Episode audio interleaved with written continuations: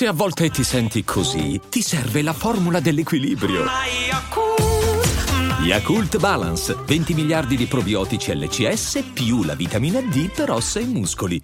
Mi sono sempre vantato di essere una persona dall'umore molto stabile. In effetti è difficile farmi arrabbiare, è molto complicato impattare negativamente sul mio umore e quelle rare volte in cui mi sveglio con la luna storta, beh, ci metto poco tempo e poche energie per raddrizzarla. Ma mentirei se dicessi che non esiste niente che possa rovinare quella stabilità. E infatti proprio ieri è successa una cosa che ha mandato in frantumi il mio umore e come molti sono stato lì a chiedermi ma com'è che nessuno ha ancora inventato l'umorometro, uno strumento che ti permetta di misurare la luna storta e magari di capire cosa diavolo sia successo al mio animo.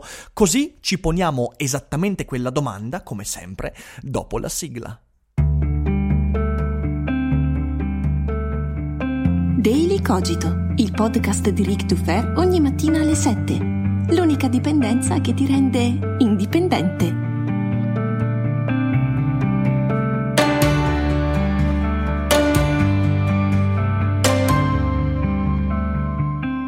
Ciao a tutti e bentornati anche quest'oggi qui su Daily Cogito. E nonostante la luna storta causatami ieri da un evento che poi vi racconterò, Rick è qui con voi per combattere la zombificazione. E in effetti sto registrando Daily Cogito proprio per cambiare d'umore perché fare una cosa bella mi permette di superare quella luna storta. Perché in fin dei conti se ci pensate vivere significa scoprire i propri limiti. E una volta scoperti cercare di superarli, perché no?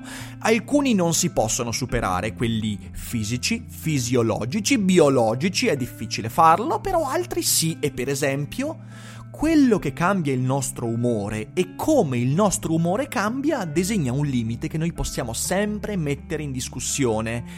Sì, ma l'abbiamo mai misurato quel limite? Perché maturare significa riconoscere i limiti e poi metterli sotto sguardo critico, ma molto spesso quando abbiamo a che fare con il nostro umore, beh, facciamo una grande fatica a metterlo in discussione. I nostri stati d'animo sono talmente intimi, talmente nostri, che fatichiamo a prendere le distanze razionali e in effetti se ci arrabbiamo, se ci scaldiamo, se qualcuno ci rovina l'umore, eh beh, è proverbialmente difficile prendere le distanze da quello stato d'animo e quindi ci lasciamo trascinare da un momento che è fatto di passione, di conatus, come avrebbe detto Spinoza, e da cose che sono al di fuori del nostro controllo.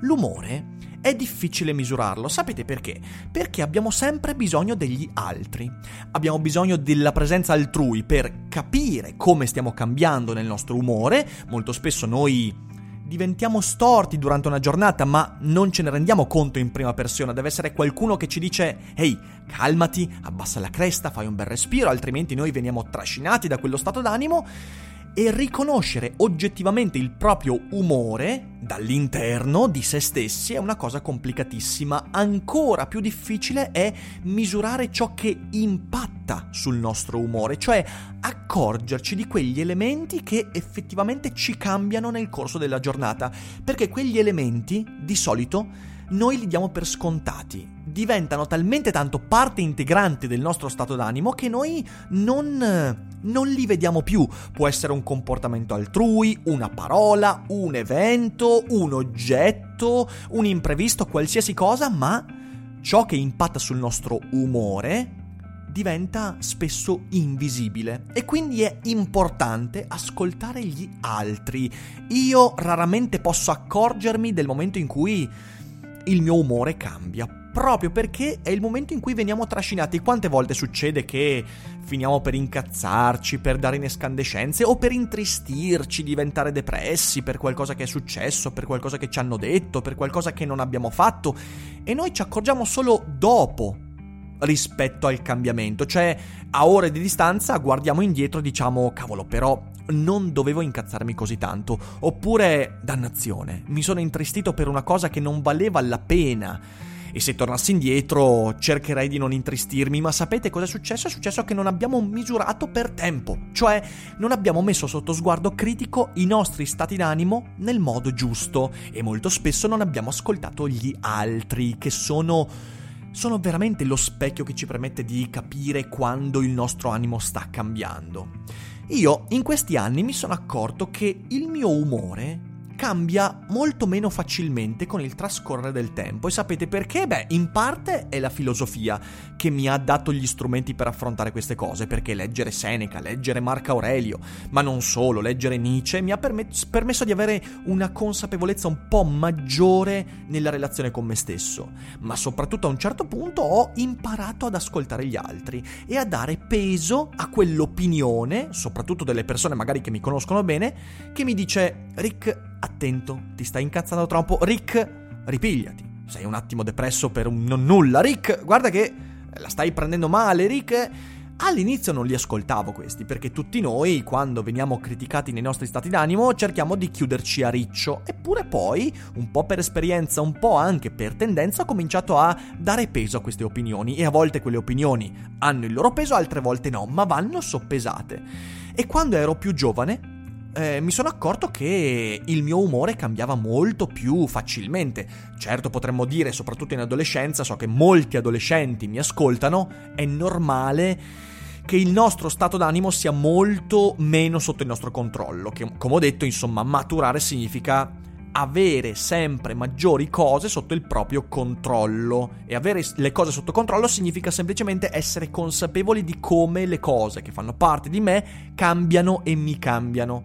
Per esempio, a 17 anni, ricorderò sempre questa cosa, un mio collega arbitro, io in quel periodo stavo eh, facendo l'arbitro di pallacanestro come, come lavoro, saltuario, un mio collega nello spogliatoio, chiacchierando, mi chiede, molto più grande di me, aveva più di 40 anni, e mi fa, era un professore di matematica, me lo ricordo, che faceva anche l'arbitro, e mi chiede, ma allora con l'università cos'è che farai? E io gli risposi, guarda, credo di aver deciso di fare filosofia. E lui cominciò a prendermi in giro, ah! Filosofia, l'anticamera della disoccupazione, mi fa, e comincia, prende questa linea e io ho arbitrato malissimo. Perché?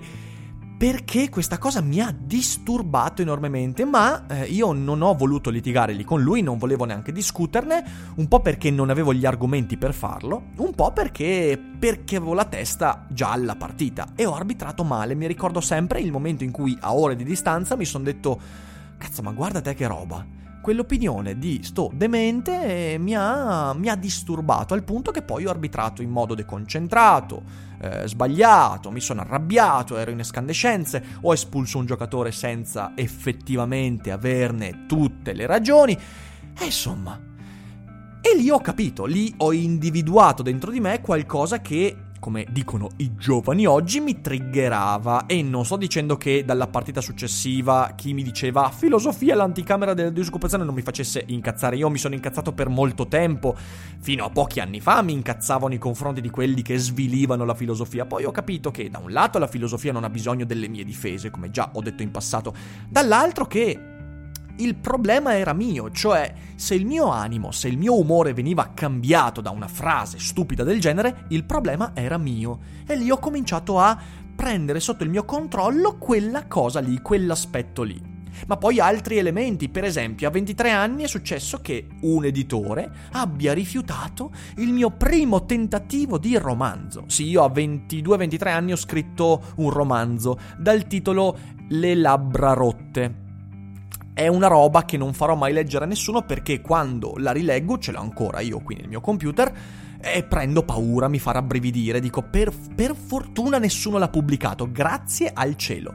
Però d'altra parte io quando l'ho scritto avevo quella, eh, quel legame emotivo affettivo nei confronti di quel 120 pagine e l'ho mandato ad alcuni editori e un editore mi ha scritto una mail che rimpiango di non aver conservato, ma me la ricordo molto bene, in cui mi diceva che era meglio che io abbandonassi qualsiasi velleità sulla scrittura. Wow! Questa cosa qua non ha rovinato soltanto la mia giornata, no, mi ha mandato in escandescenze per settimane, perché questo tizio si era permesso di dirmi una cosa, una cosa inaccettabile. Io, che ritenevo di essere un nuovo Dostoevsky e che potevo sicuramente aver scritto un capolavoro straordinario, e il convincimento c'era, fidatevi, ma poi per fortuna sono rinsavito, io non potevo accettare una presa di posizione del genere, così ho scritto una mail incazzatissima di risposta a questo editore che fortunatamente, visto che lui era maturo ma io no, non mi rispose, però io mi sono fatto veramente alterare per qualche settimana. E a distanza di anni, quando rileggo quelle righe, nelle righe del mio eh, simil romanzo, dico Porca miseria, ma quell'editore potrebbe essere una delle persone più sagge che io abbia mai conosciuto in vita mia. E poi comunque la mia scrittura fortunatamente è migliorata, il mio modo di relazionarmi alle storie è migliorato e ci sono state delle cose che mi hanno permesso di scrivere della roba decente.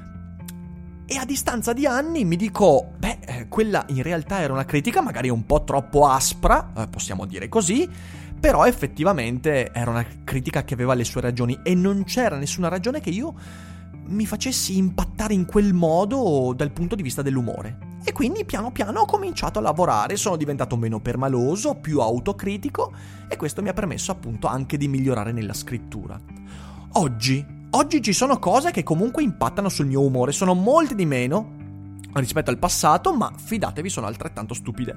Per esempio, ieri cosa è successo? Beh, dovete sapere che io da quasi 5 mesi aspetto un pagamento per un lavoro che ho fatto per una pubblica amministrazione ed è successo un problema. È successo che avevo una piccola rata arretrata di tasse tipo del 2012 che avevo dimenticato di pagare e ovviamente se una pubblica amministrazione deve darti dei soldi per questo fatto, tu prima devi saldare ciò che devi allo Stato e poi puoi ricevere il pagamento. Così io ho fatto ancora a inizio novembre, io ho fatto il pagamento e tutto doveva andare a posto. E invece ad oggi le cose ancora non sono a posto, ma non solo. C'è un casino burocratico in mezzo a mille cavilli per i quali neanche riesco ad avere un appuntamento con l'INPS che mi permetta di risolvere la questione in modo sensato e decente.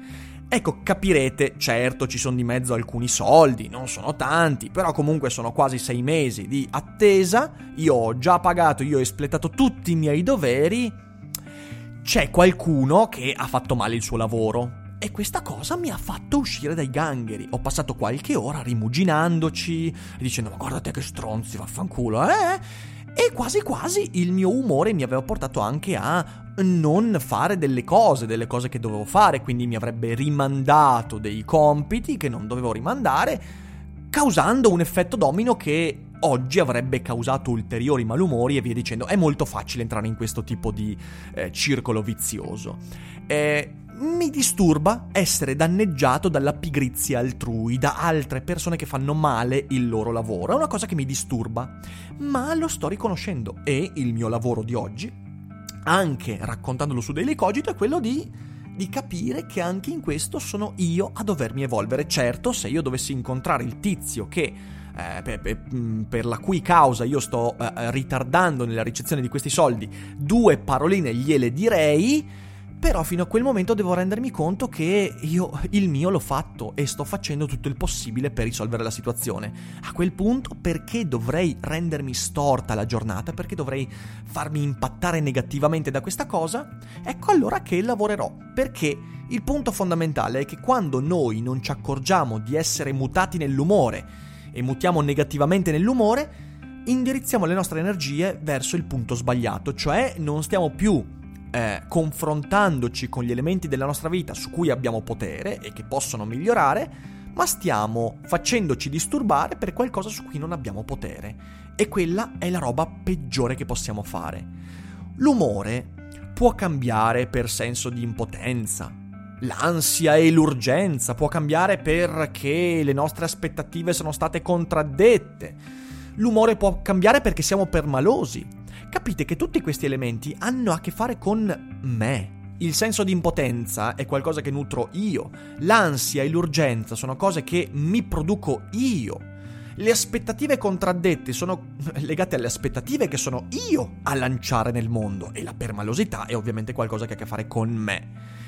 E la domanda che dobbiamo porci è, ma noi ce ne rendiamo conto?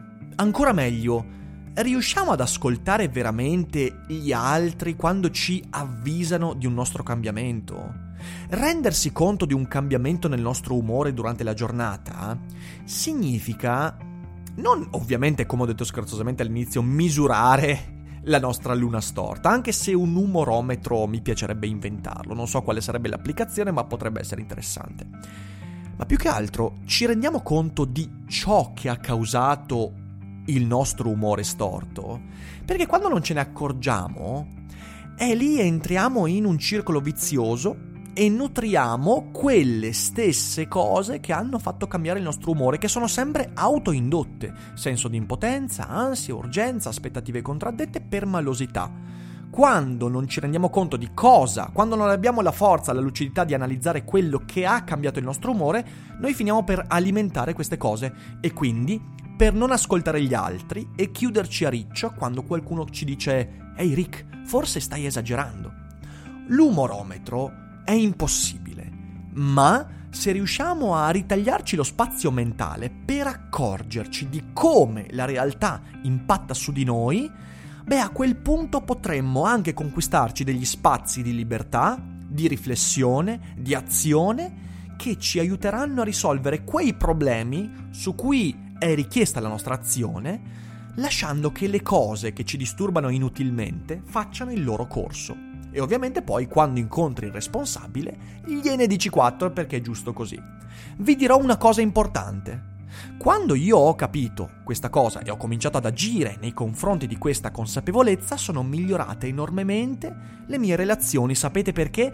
Perché una grandissima parte ma parlo di più del 95% dei nostri problemi relazionali nascono lì, quando non siamo consapevoli di ciò che impatta, anzi ancora meglio, quando non siamo consapevoli di ciò che lasciamo che abbia un impatto sul nostro stato d'animo rendendoci storta la luna e in questo modo poi impattando sull'umore altrui e molto spesso i contrasti nascono da questo elemento. Per questo è importante lavorare su se stessi per avere delle buone relazioni. Per questo è fondamentale guardare al proprio giardinetto prima di voler dire agli altri di cambiare atteggiamento. Perché i nostri problemi nascono molto spesso dal fatto che nutriamo quegli elementi della vita che impattano negativamente sul nostro umore, permettendo loro di replicare quel, quel, terribile outcome che è poi la nostra luna storta, che è terribile. Quindi lavoriamo sulla consapevolezza da questo punto di vista. Provate ad accorgervi degli elementi della vostra vita che impattano sul vostro umore e vedrete che se avrete la forza, lo spazio e il coraggio di accorgervene, vi sarà molto più facile ridicolizzare quegli elementi e, e migliorare l'economia del vostro stato d'animo. E questo avrà un ottimo, un ottimo risultato sulle vostre relazioni. Ovviamente aspetto i vostri commenti, ditemi cosa ne pensate, se vi siete rivisti in queste descrizioni, in questi problemi e raccontatemi magari qualche vostro aneddoto, non sia mai che qualcosa di molto divertente venga poi letto in un futuro Daily Cogito. Ecco, un piccolo proposito del 2020 è leggere un po' di più i vostri commenti all'interno di Daily Cogito. Ogni tanto lo farò, quindi voi commentate, siate interessanti, onesti e magari poi leggerò quello che scriverete. Grazie per avermi ascoltato eh, fino a qua, ovviamente condividete la puntata, fatela conoscere ai vostri amici, soprattutto quando si incazzano troppo facilmente e noi ci risentiamo come sempre domani e non dimenticate che non è tutto noia ciò che pensa.